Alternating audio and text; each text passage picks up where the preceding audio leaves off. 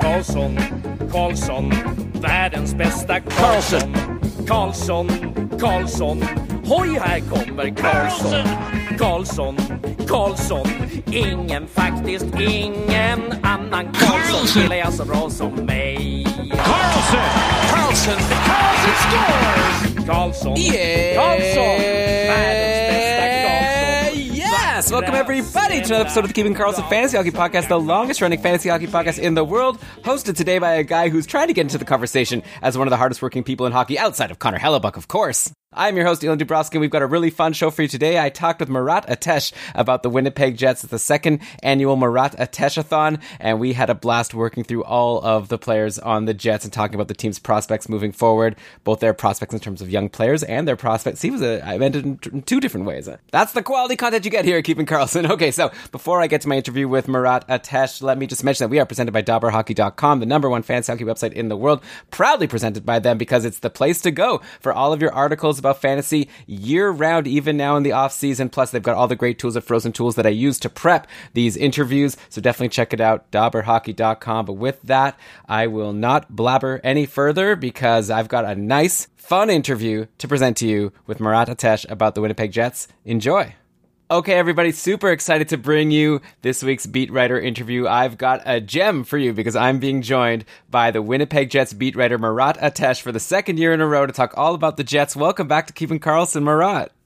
Thank you for having me. I'm excited for this. I'm very excited for this.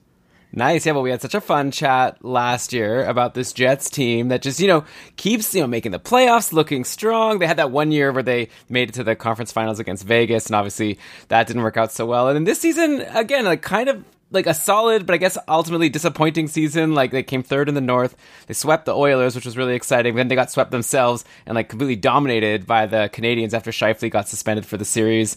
Uh, many people forget that the reason why that sweep of the Oilers was so surprising was Winnipeg really limped into the playoffs. Right? They had lost seven in a row starting in mid-April. They only won three of their last five before the playoffs started. So I guess before we start digging into specific players, I'm really curious just to get your thoughts on this team as a whole at this point. Like they've got a lot of talent. To me, I don't know why. Like, tell me if I'm wrong here. They're kind of striking me currently as like uh, the Minnesota Wild esque middle of the road team, where it's hard to imagine like what's the next step they'll take. I know you just recently wrote an article on the Athletic of like ten steps they can take. So maybe if they do all those ten steps, they'll get forward. But yeah, like, do you think that they're like still in this window of being a contender and they could potentially still move forward next season, or do you think we should be expecting them to continue treading water or maybe even taking a step back? Well, I think that the awkward, mushy middle Minnesota Wild analysis, like, I mean, if you're looking at this team right now in, you know, a short term view, there is some truth to that. And I think that fighting against that in like that eventuality is exactly where the Winnipeg Jets are right now. I think that it's absolutely true with their defense the way that it is, right? I mean, when uh, you have Dustin Byfuglien uh, you know, decide not to play hockey anymore. You lose Tyler Myers, Ben Chiarot, the summer before Toby Enstrom. You know, Jacob Trouba traded. Neil Pionk comes back. That's a good story. But essentially, Winnipeg lost five top four defenders in the span of about a year and a month, give or take. And they've not recovered from that. So instead of being that perennial contender that they were in 2018 Western Conference final run, okay, they're on the way up. 2019, they're thought of as a favorite for a long time. Injuries hit. They don't recover as well from those injuries as they should. They get beaten by the St. Louis Blues. And okay, you still think that that's a very good team. But since those defense situations emerged and Winnipeg's yet to recover from that, now you wonder, how are they going to take the next step?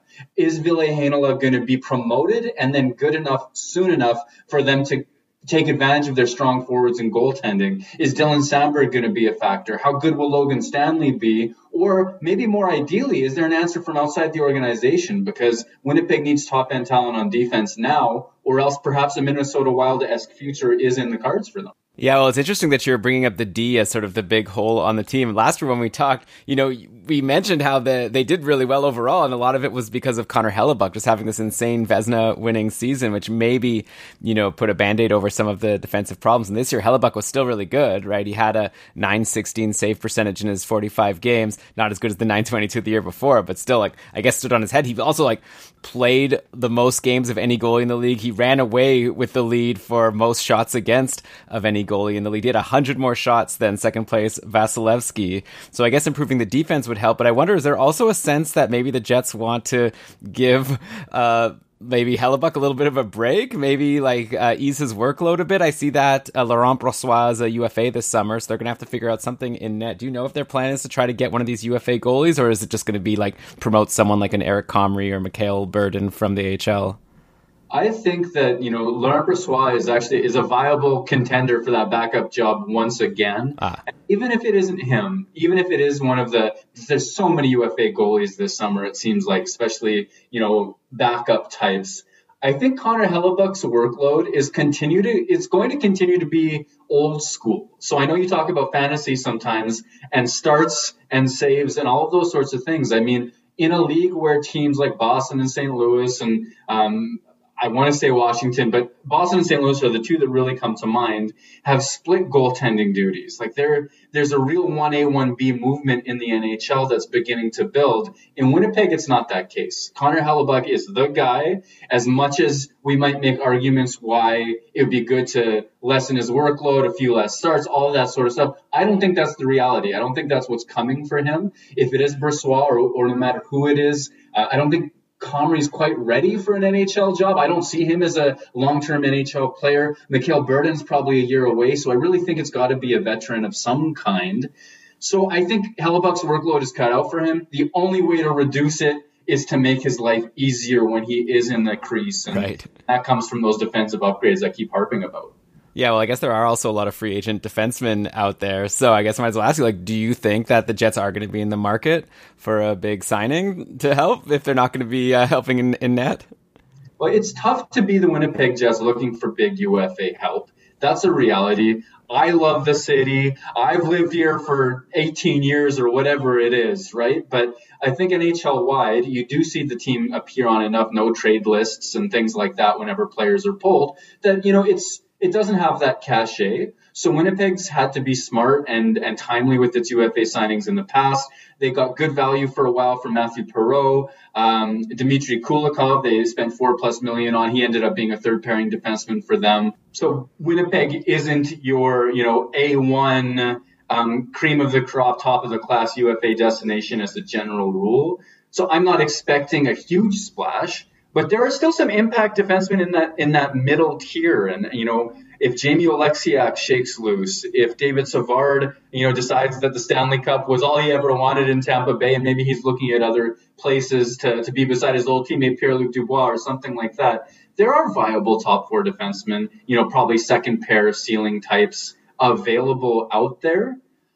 I gotta say, Elan, though, like I it's so tough. I, I struggle to project a surefire UFA solution for the Winnipeg Jets. It might have to be a trade, and it might have to be promoting the youth like a Ville Heinola. Okay, well, I might as well ask you about Heinola then. If he sounds like he's like the answer to all the problems. Uh, by the way, I wanted to mention quickly with the goalies though. Uh, like I guess I I used to think also that like Montreal was one of these teams where like Carey Price was going to play all the time. and They went and got Jake Allen. So I wonder if you know then now they made it to the Cup final. So I, I wonder if maybe Paul Maurice and like the organization looks at that and says, oh maybe if we ease Hellebuyck's workload, he'll like be better in the playoffs. But anyways, who knows? I guess you you're saying you don't think it's going to happen. Good case to be made. Like you have the evidence. I absolutely support that. Yeah. So yeah, Heinola, uh, you stated last year when I talked to you that he was like the most exciting D prospect on the team. I was asking about a few other guys, Sami Niku, Dylan Samberg. You're like, no, no, it's Heinola. He's the guy. Uh, this year, he had a busy season. I see when you look at his elite prospects page, he played on like four different teams. He was in Liiga. He played in the World Junior Championships. He was in Manitoba. Even got five games with the Jets. Uh, after accumulating a year more of data, are you still as high on Heinola as you were when we talked about him last year? Like, do you think he'll make the team next season? Uh, one of our patrons wanted to know if he's going to get any power play times. Yeah, what's your updated prospectus about Ville Heinola? Well, I absolutely remain high on his future as an NHL player. I think that all he did this year was take what he did last season and consolidate it across a few different leagues. If you look at his Liiga numbers and they post possession stats, he was a play driver for his team in Rauma. Um, he was able to generate offense for them as well as playing a strong all around defensive game. At the World Juniors, we learned, I think if we watch that really closely, and this is something a lot of people don't notice when they watch a, a smaller, highly skilled, highly intelligent player like Heinola, he's mean. he has a little bit of a chip on his shoulder. he lays lumber into people. He gaps very quickly and aggressively. Um, and then when you transition back into the Moose, and again, Jacob Stoller, who, who works for the Moose, was keeping track of some possession data for them as well. And Heinola was just exceptional in that league. Um, I'm willing to say at this point he's very nearly too good for that league, and he's ready for an NHL job. The five games was a, a source of consternation amongst uh, prospect lovers and future files, or whatever you might say, um, in Winnipeg this year. I think he's ready for that next step. Um, you know, his ELC has to get burned at some point, and I think this this coming year will be it. Um, Milan, do I think he's going to get power play time? Not so much. I think that's a Josh Morrissey job. I think it's a Neil Pionk job primarily in Winnipeg. Winnipeg's slow to promote youth to those premier positions, so I don't think that you're going to see a huge offensive season from him because that opportunity won't come. Right, yeah. So it'll be cool for him to make the team. Maybe he'll help the team overall, but not like a target for fantasy, at least for next year. Maybe not the biggest offensive role, but hopefully he'll help uh, fewer pucks go towards the net. Uh, so you brought up David Savard and saying how maybe he'll want to come back and play with his friend Pierre Luc Dubois. I definitely want to ask you about Dubois. That was like probably the biggest story out of Winnipeg this season was that huge trade, uh, swapping disgruntled players. I guess Columbus sent over Patrick Laine and Jack Roslovic for Pierre Luc Dubois. The Jets like clearly needed another top top six center. We've been talking about it like last year, and like Brian and I have been talking about the podcast forever. Right? Ever since Bryan Little got hurt, they've just been like signing these stop gaps, like Hayes and then Stastny, who was on the team last year. Uh, Dubois looked like you know he's been a solid like sixty-ish point top line guy, getting big minutes, even strength on the power play for Tortorella and the Blue Jackets. But then he arrived in Winnipeg, and things didn't go as well for the uh, 2016 third overall pick under Paul Maurice. After a couple big games early, he was pretty much a non-factor, at least fantasy wise. He ended the season with only 21 points in 46 games. I see his uh, you know, time on ice was way down. He didn't take Laine's top power play spot. That went to uh, Stastny, I saw for most of the season. And he only averaged 15 minutes of ice time overall, down from like near 18 minutes that he was seeing on Columbus. So I guess I'm very curious to know, first of all, like, how are you feeling about this trade? Like one season in, like, do you think the Jets would trade back if they could? Uh, and I, I, also was thinking, like, it's not like Laine did much better on Columbus. I wonder if the players would want to trade back to where they were more successful. Yeah, you know what? I I wonder deep down, and I might write this just for the fun of it. So if you're listening out there and you also write, please do not steal this from me. Uh. But I have ideas for how to quantify how much money Patrick Laine left on the table by not being a Winnipeg Jet this year. And the reason I say that was, I mean, at 22, turning 23, this is the beginning of a peak age bracket for offensive production. Any of the offensive curves based on age that you look at a real offensive peak forms about 22, 23, lasts till about 28 years old. Patrick Laine was on the upswing of that. He was going to have the bet, whether it was Scheifele or whether it was Paul Stastny as he started with, he was going to have a top six quality center for the full length of the season. He had a huge opening game. I think it was three points, the overtime winner. And then he gets hurt and he gets traded. And I'm thinking to myself, like, he was every possible system was go for him to have a huge offensive year. He gets traded, doesn't. He's left money on the table. Pierre Luc Dubois, it's almost the opposite in in a way. Now, I, we still don't know what situation he was leaving in Columbus, right? That's one of the things he's never spoken to. Nobody said exactly what the conflict was or why he wanted out as badly as he did. Um, but to your point, he is ostensibly a second line center for the foreseeable future. Same age bracket as Patrick Laine is building his resume, a great number two to, to Mark Scheifele. We just didn't see it this year. We really didn't. And whether it was the two week quarantine he was made to undergo, sort of interrupting his rhythm, whether it was the fact that not long after his strong start he got hurt and then missed a bunch more time, uh, whether it was chemistry issues, building trust with the coach, we we never saw that lightning quick play driving um, straight line speed guy who can protect the puck with his body and make plays in the middle of the ice that the video shows is a very real version of Pierre Luc Dubois. So it's been a disappointing first season. Um, it was a disappointing playoffs as well. He told us afterwards he wasn't injured, so that we can't really point to that as, as an excuse. All I can say is that for him and for the team, um, a big step back towards his old production totals are is exactly what everybody is cheering for and will be working for in every possible respect. I think that we should expect to see that.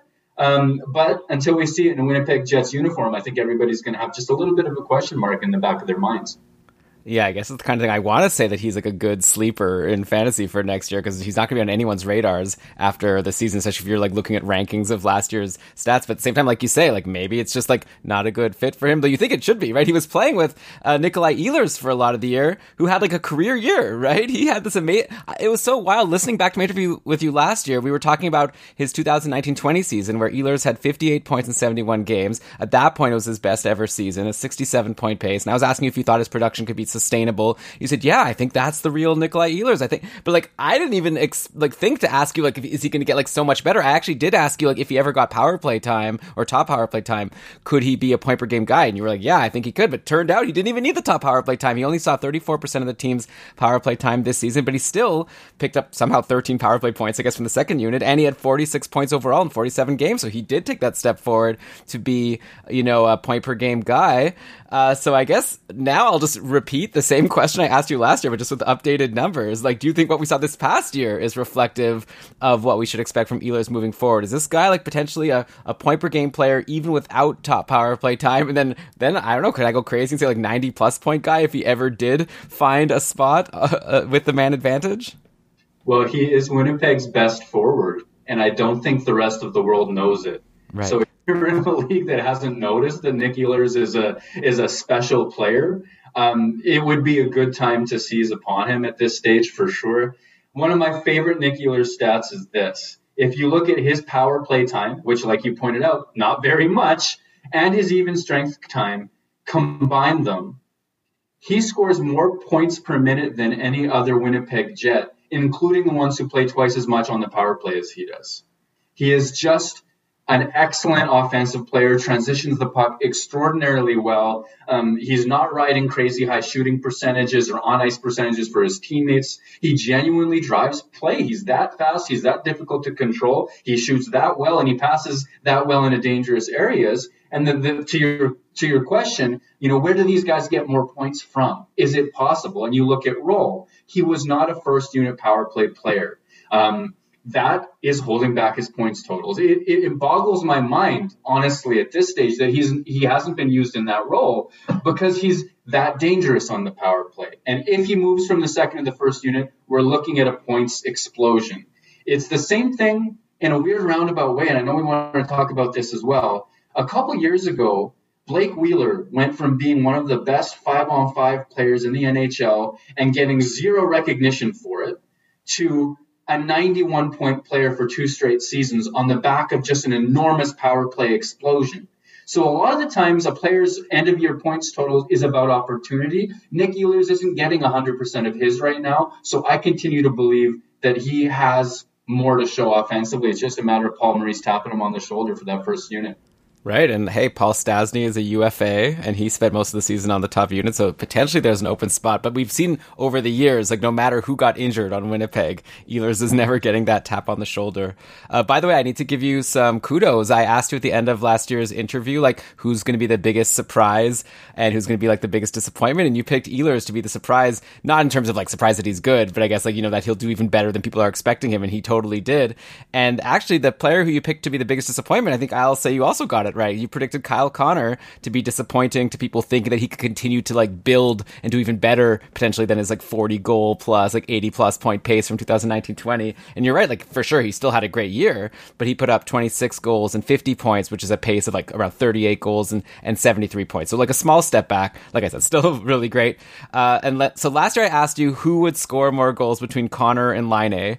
Uh, you picked Laine, which technically was wrong, but of course that was assuming Winnipeg would be the team that Laine was playing for. So I don't think that counts. So how about for this year's pick'em? Let's assume Scheifele. We'll talk about Scheifele in a bit. Actually, I didn't even. Scheifele's so funny because he's like seems like such a steady guy that I didn't even ask you about him last year when I was listening back. I was like, oh, I didn't even ask him about Scheifele. But anyways, uh, like assume Scheifele will lead the team in points. Who do you who do you predict will come second between Kyle Connor and Nick Ehlers?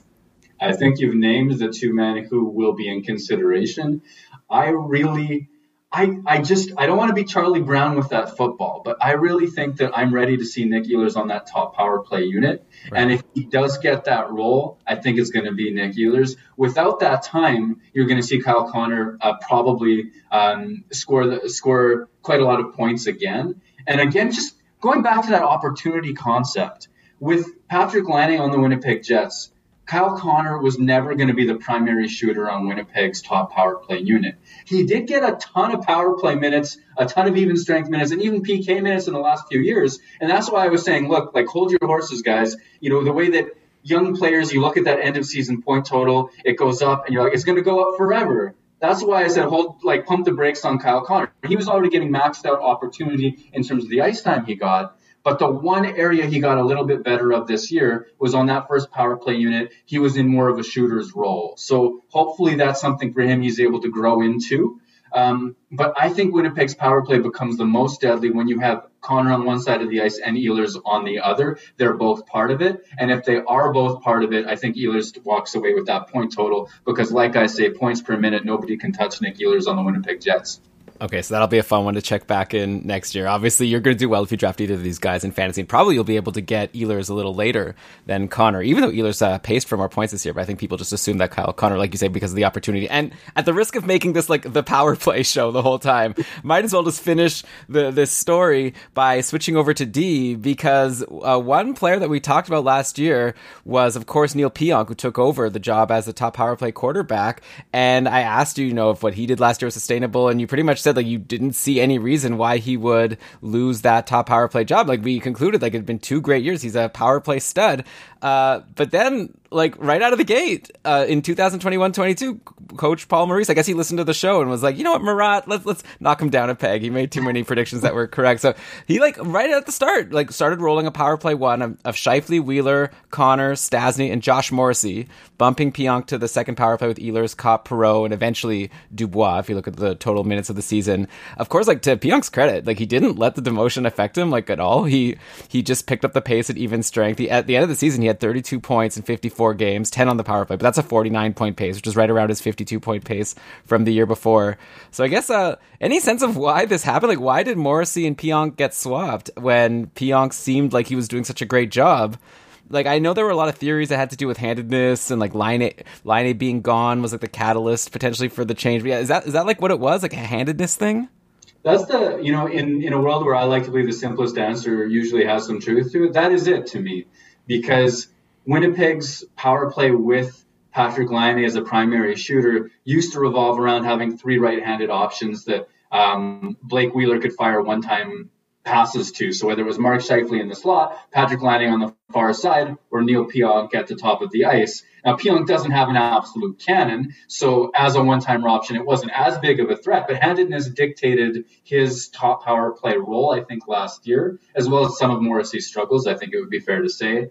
Um, but as much as he produced an incredible amount of points, and I did a video piece on this as well, like he just keeps getting a soft wrist shot through. Somebody deflects it, something good happens, and you watch it and you wonder with Pionk, how, where do all these points come from? I, I was so compelled. I wrote a video piece being like, let's dissect every single one and figure out how he does it. It's not with a huge cannon. And I think that there was some thought in Winnipeg as well that his pass to Patrick Laine from the top to, to Laine on his off wing was a little slow. It didn't have as much pace to it. He wasn't quite a perfect quarterback, so maybe mix it up. So I think that semi criticism of a guy who did produce a lot, combined with the handedness argument, combined with perhaps Josh Morrissey, second year of his big salary raise, you know, got the letter on his jersey. He's ostensibly just a major part of this team going forward, but he struggled. And I don't think that he, Josh Morrissey, excelled on that power play or at five on five the way that you might hope for from him at this stage, which leaves us with a big mystery heading into next season about who's going to get that job. Yeah, though it kind of seems like, regardless of who gets the job, it seems like Neil Pionk is like the Ehlers. He's going to figure out his way to get points. And from what we saw from Morrissey, it's like even if he does get the job, like he had 60% of the team's power play time this past season. He still only managed 21 points in 56 games overall. So are we at a point now where like regardless of the power play, like people should feel confident that like Neil Pionk you know, lock him in for like 45 to 50 point pace and Josh Morrissey, like, good luck expecting anything more than like a, I mean, he had a drop. Like, to be fair, this was like his worst season, actually. So Josh Morrissey used to be around a 40 point guy for the past couple years. This season, he paced for only around 31. Like, maybe was it just a bad luck thing for Morrissey? I'm very curious to know, like, actually what caused Morrissey to decline even with like an improved opportunity.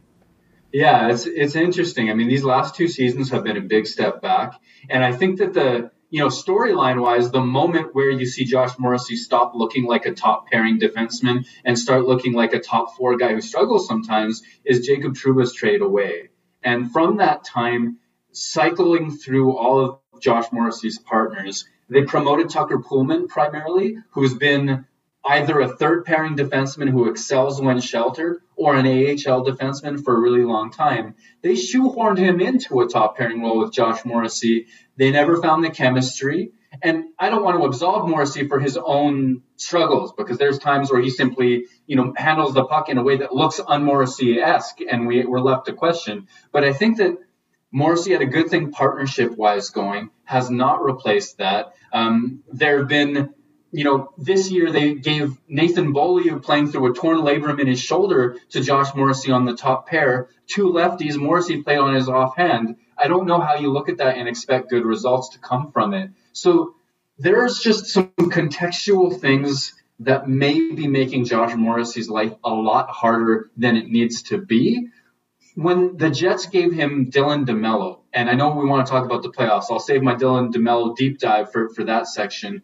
But over the past two seasons, no partner has been a better possession player with Josh Morrissey than Dylan DeMello has. And I think he's the only one with whom Morrissey is above 50% of shot attempts, expected goals, the rest of things. And I think that partnership is disproportionately important to Josh Morrissey um, than, than even I thought it was. So if you're waiting for your draft and you're sizing up, should I pick him up? I'd be looking at the rest of Winnipeg's defense core and just how much of a veteran presence that Morrissey is being lined up with to see what you might be able to expect from him. Interesting. Okay, so we'll have to wait. I guess, like we were saying, we'll see what they could do in UFA, see who gets called up from the minors, and maybe Morrissey gets a better uh, partner Okay, so uh, add him in the list with Pierre Luc Dubois, guys who no one are going to be thinking about that maybe could do something better this year. Hard for them to do worse, anyways. Okay, so I did want to talk about the playoffs. I want to talk about in the context of Mark Scheifele. So we have a patron in our Discord, Ryan, who loves pointing out he, he hates the Habs. Uh, he's going to love that I'm calling him out here. And he's always telling people, like, yeah, the Habs made to the finals, but they were just lucky. Like, you know, Tavares got injured in the first round, and Scheifele got suspended in the second round. And I think it was before, like, like Chandler Stephenson got injured in the third round. I don't know what the reason was for the third round. I think that. Anyway, uh, like, the, but that is kind of the narrative, right? It's like the Mark Scheifele got suspended, and he's like such a critical part of the Jets team that, like, they like didn't have a chance at that point. And like maybe I'm simplifying things obviously, but like I said, like I didn't even ask you about him last year. He's had four straight seasons before this one of just basically near identical point paces, just around a point per game. This year he actually even took a step forward. He led the team with 63 points in 56 games. It's a 92 point pace, which kind of reminds me of like Wheeler, who you about like, you know, he had been that reliable like 70 to 75 point guy, that just like exploded for his like 92 point season. That was a bit of a breakout like late in his late 20s, just like Scheifele is now. So like all that said is like how big of a loss was Scheifele in the playoffs? Like the Jets like cruised by the Oilers, they were looking good. Scheifele gets suspended, and all of a sudden they get dominated by the Habs. I know you wrote an article all about this on the Athletic, so people should definitely go read it. But if you want to give a give a summary, like what do you think is the reason why the Jets lost to the Habs, and like how big of a part was just Scheifele not being there? Well, I do want to qualify this by saying Montreal outplayed Winnipeg in game one with Mark Scheifele in the lineup. And right. uh, I, I want to respect Scheifele's extreme contributions to the Winnipeg Jets' success. Like you say, he's an, a, a consistent offensive presence. He's dynamic enough to create things when, when plays don't necessarily exist. He can use his, his big frame to protect the puck. He makes passes with just this precision timing that often he can find seams that defenders don't know are there necessarily. He makes plays into the middle of the ice for himself, for his teammates. He creates offense, and that's really you know the biggest strength of, of Mark Scheifele's game. He can do it in a lot of different ways. Um, and then you got that first round against Edmonton, where he's sort of hard matched in a lot of ways against Connor McDavid and Leon Draisaitl, or at least he's getting major minutes in that role um, for a, a substantial part portion of that sweep.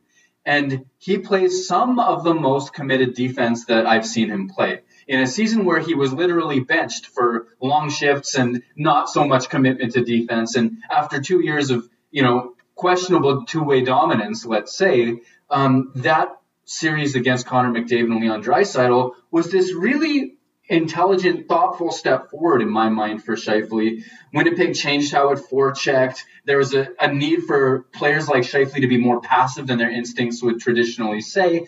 He committed to that, made a couple mistakes, but by and large played really well. So this was a very good version of Mark Scheifele that the Winnipeg Jets lost. So to was Ryan his name? Was Ryan the person's name? Oh to, yeah, Ryan. Yeah. Ryan's point, yeah, that's a big loss. That's definitely a big loss.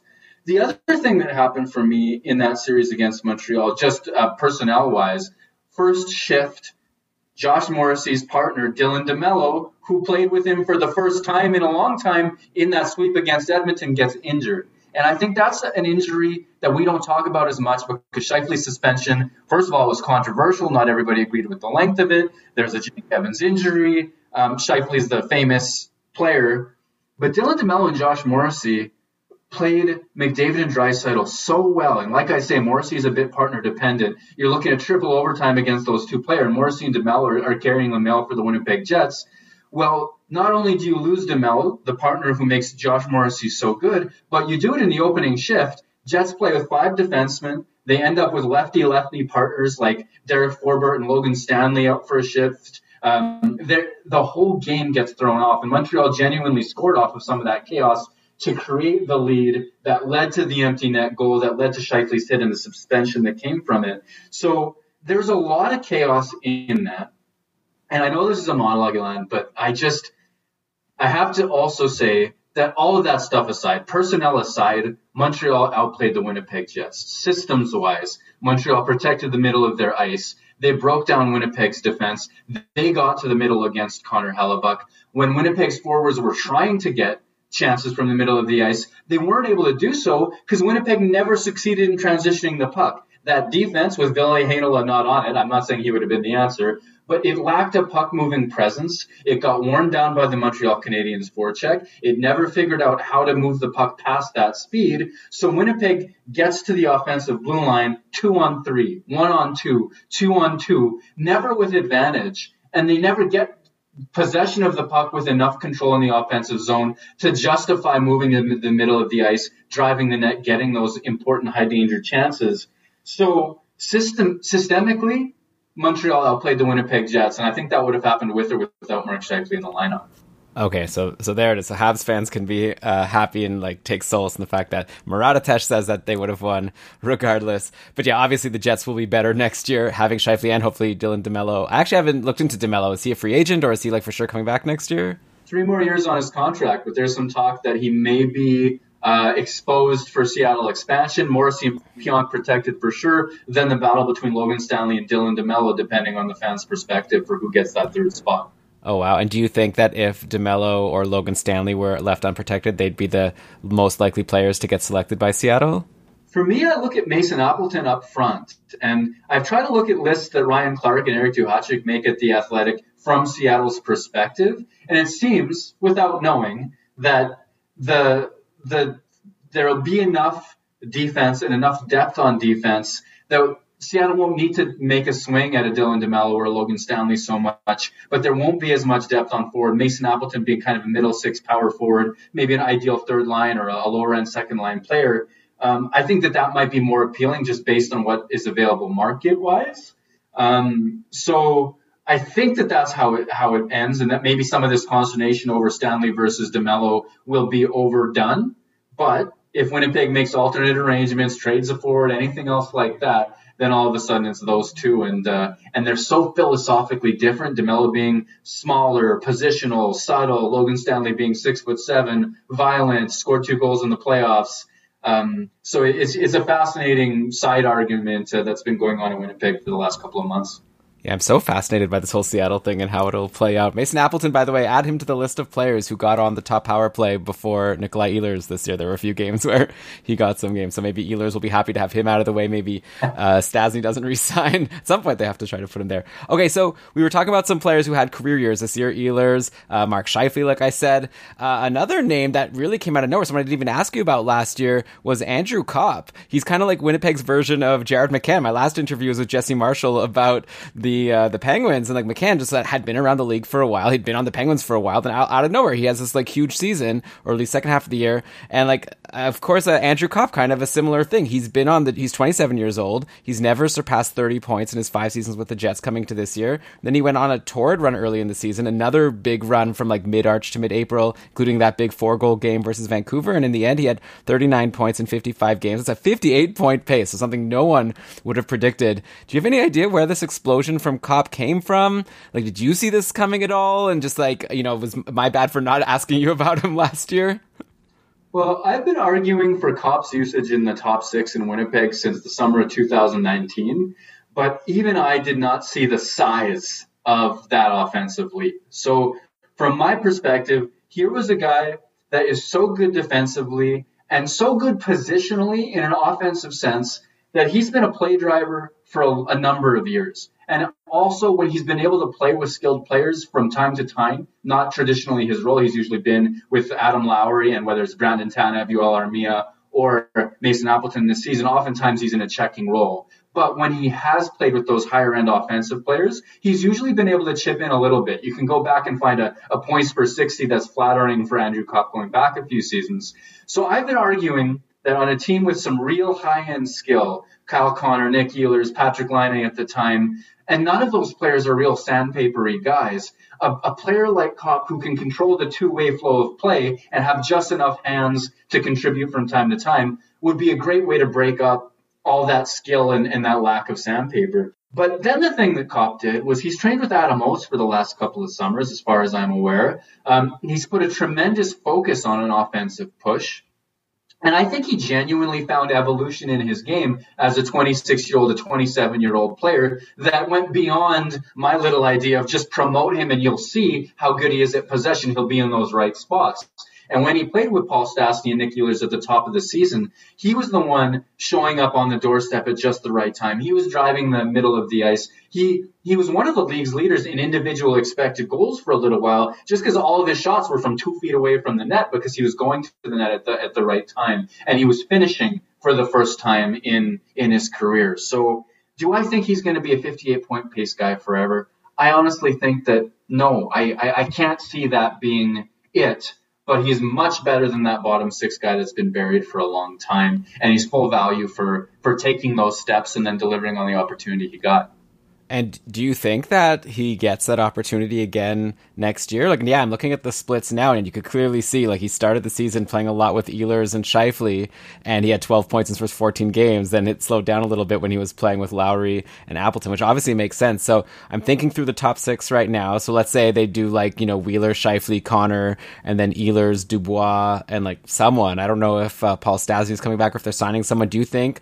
If you were a betting person, do you think Andrew Copp starts the year in the top six? Well, without a signing of some kind, and I honestly don't think I'm not yet at the point where I'd rule out Paul Stastny for Winnipeg, as much as I think that he's at the point of his career where, like, gosh, he, he wants to win that Stanley Cup, and there'll probably be a real focus on a contender if he can arrange one for himself.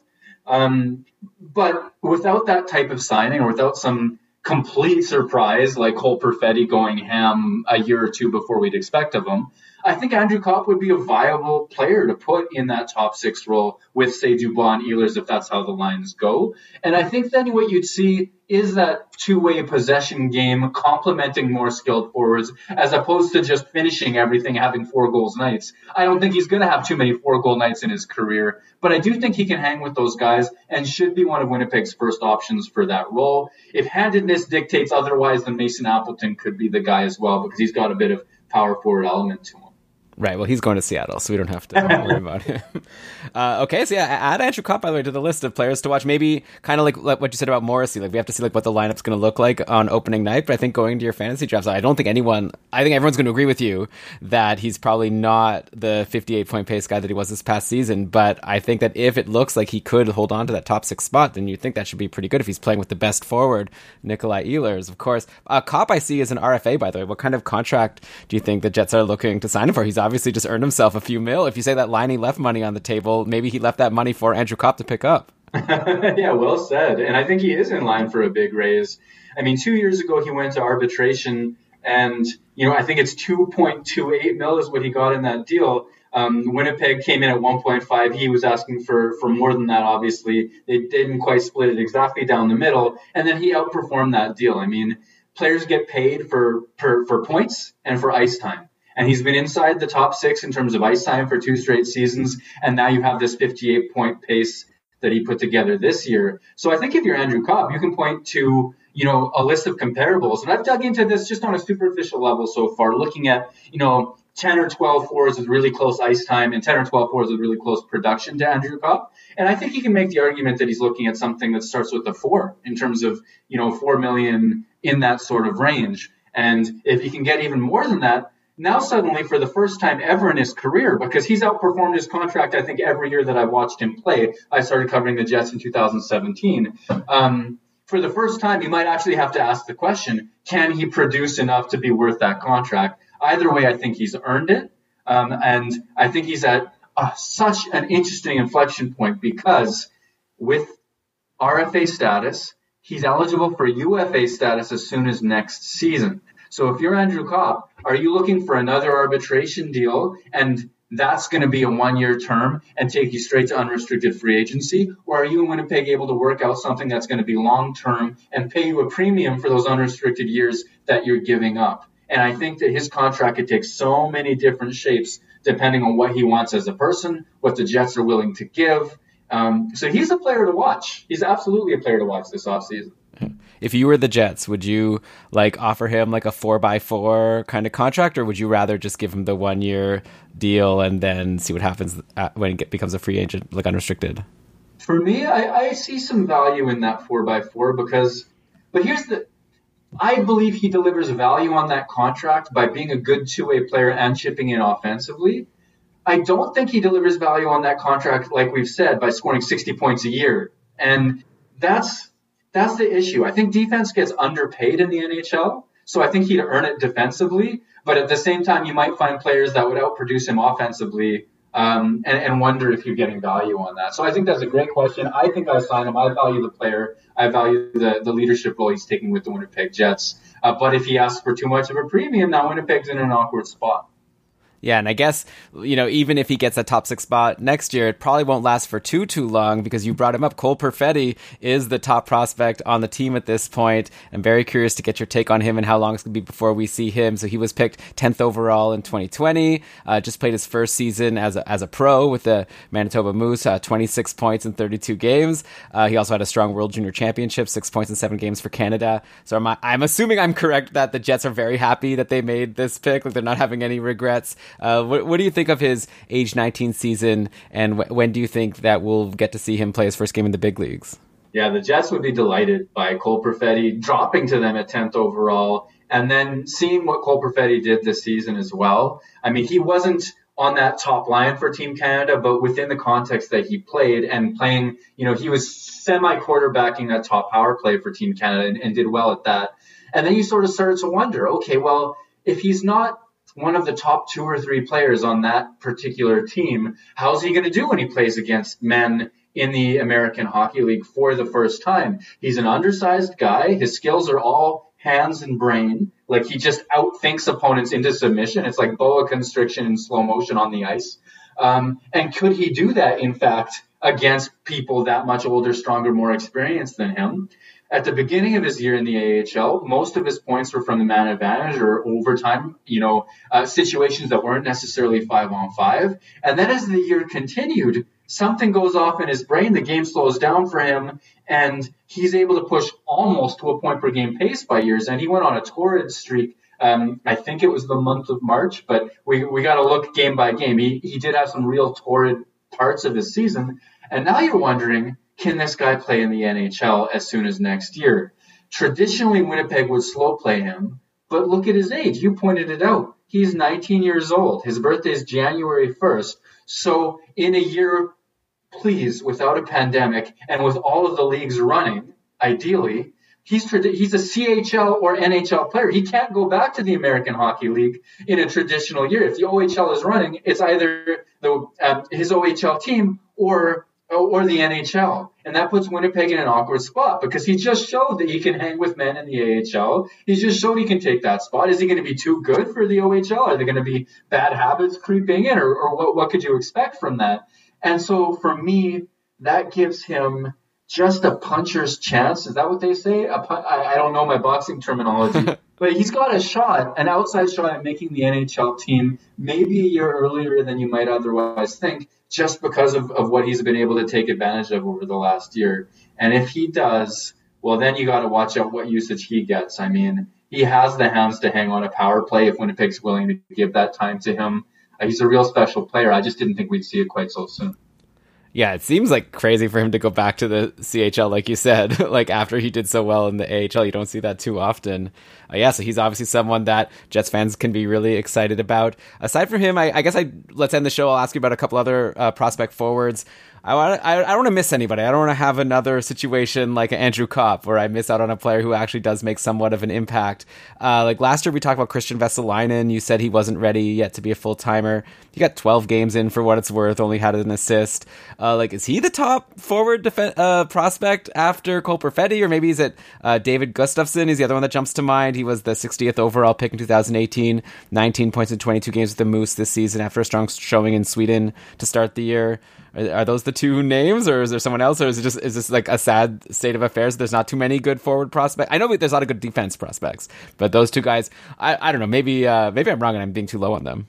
Well, I think it's I, I think you painted it accurately. It's the opposite from Winnipeg's prospects to the NHL team, where you know the NHL team has produced uh, so many high-end forwards over the last several years that were their own draft picks. Whether it started with Patrick Laine, who has now become Pierre-Luc Dubois, Jack Roslovic had been a good pick, Kyle Connor, Nick Ehlers, Mark Scheifele, etc. But now a lot of those forwards are in the prime of their career, and there's no next wave. You know, the prospects are really all on defense. So Kristian Vesalainen, I don't see him as emerging as, as a real top six scorer in the NHL at this stage. I think he um, I think he's fighting to reestablish that as a ceiling for him. That said, he does maintain the big body, the a certain amount of speed, a good shot. If he's if he's ever able to get in a position to take advantage of those that shot, he will be able to score a little bit. Um, I see him as fighting for a bottom six job next year, and I'm beginning to hesitate on what I think his ceiling is, even though uh, he's certainly a young enough player to to really reestablish those high octane hands that he demonstrated in Finland a couple years back.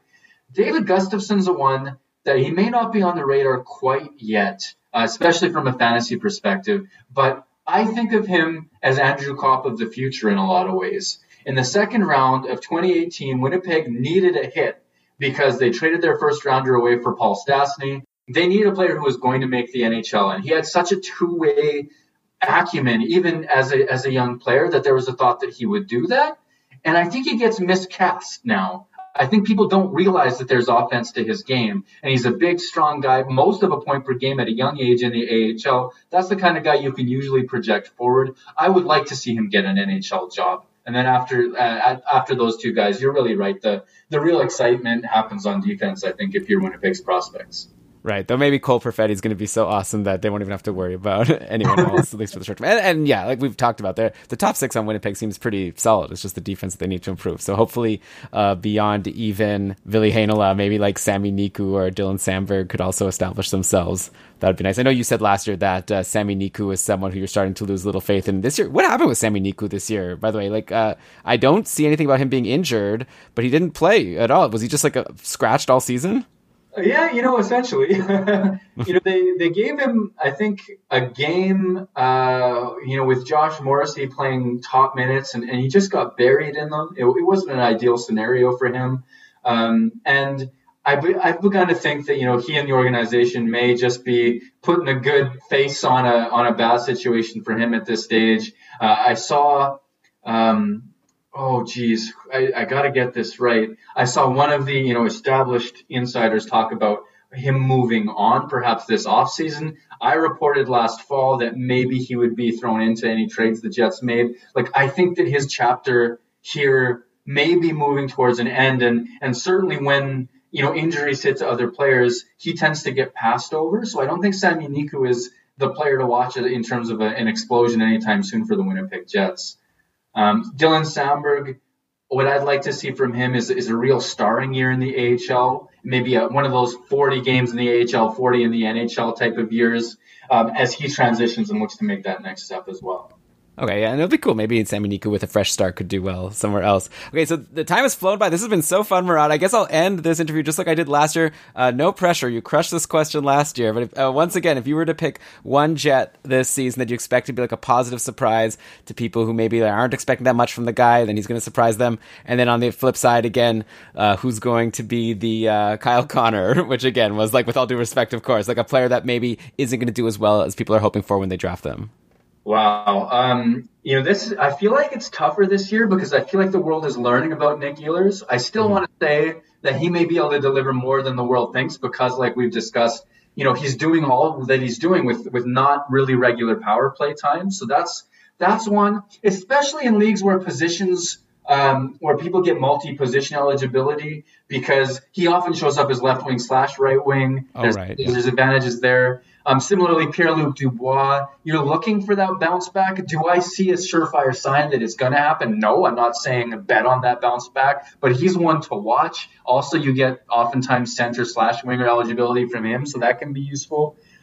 Um, I think, and then Kyle Connor, I mean, like, you know, you talked about a 73 point pace, and we're talking like it's disappointing. And it, it kind of is if, if you were expecting him to just add 10 points every single season. But I think that's his range at this stage. So what am I doing right now? I, am just hemming and hawing around around the question. So a real potential positive surprise.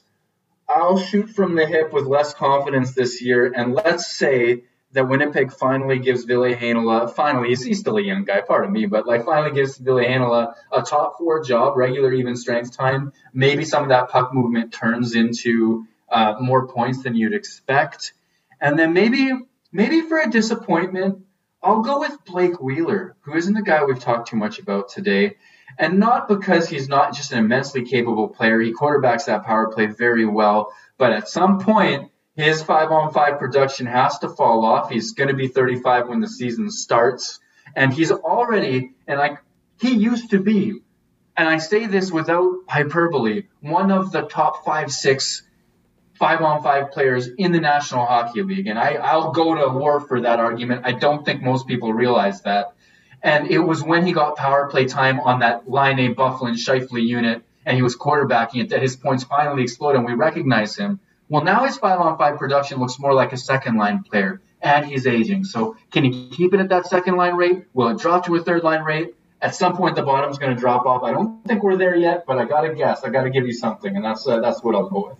I think that's fair. Yeah, looking at Wheeler, like so these past two seasons, he's had the exact same point pace, around seventy-five points. But one, like I guess, concerning thing that I see here is his shots on goal per game have really like started to plummet. Like four years ago, when he had that ninety-one point season for the first time, he was shooting like three shots a game. Then it fell to two point eight, then two point five, then this past season two point three. So at some point, you know, it's going to be hard to put up the points if he isn't putting the shots on net. So I guess that's something to watch out for. From also, I see his ice time went down this year. He was like around 19. Well, he was like around over 20 minutes for those two 90 point seasons. Then these past two seasons, he was 19.19, uh, point 19, and then here like 18 minutes and 20 seconds. So do you think that Wheeler is going to continue to have his like ice time go down?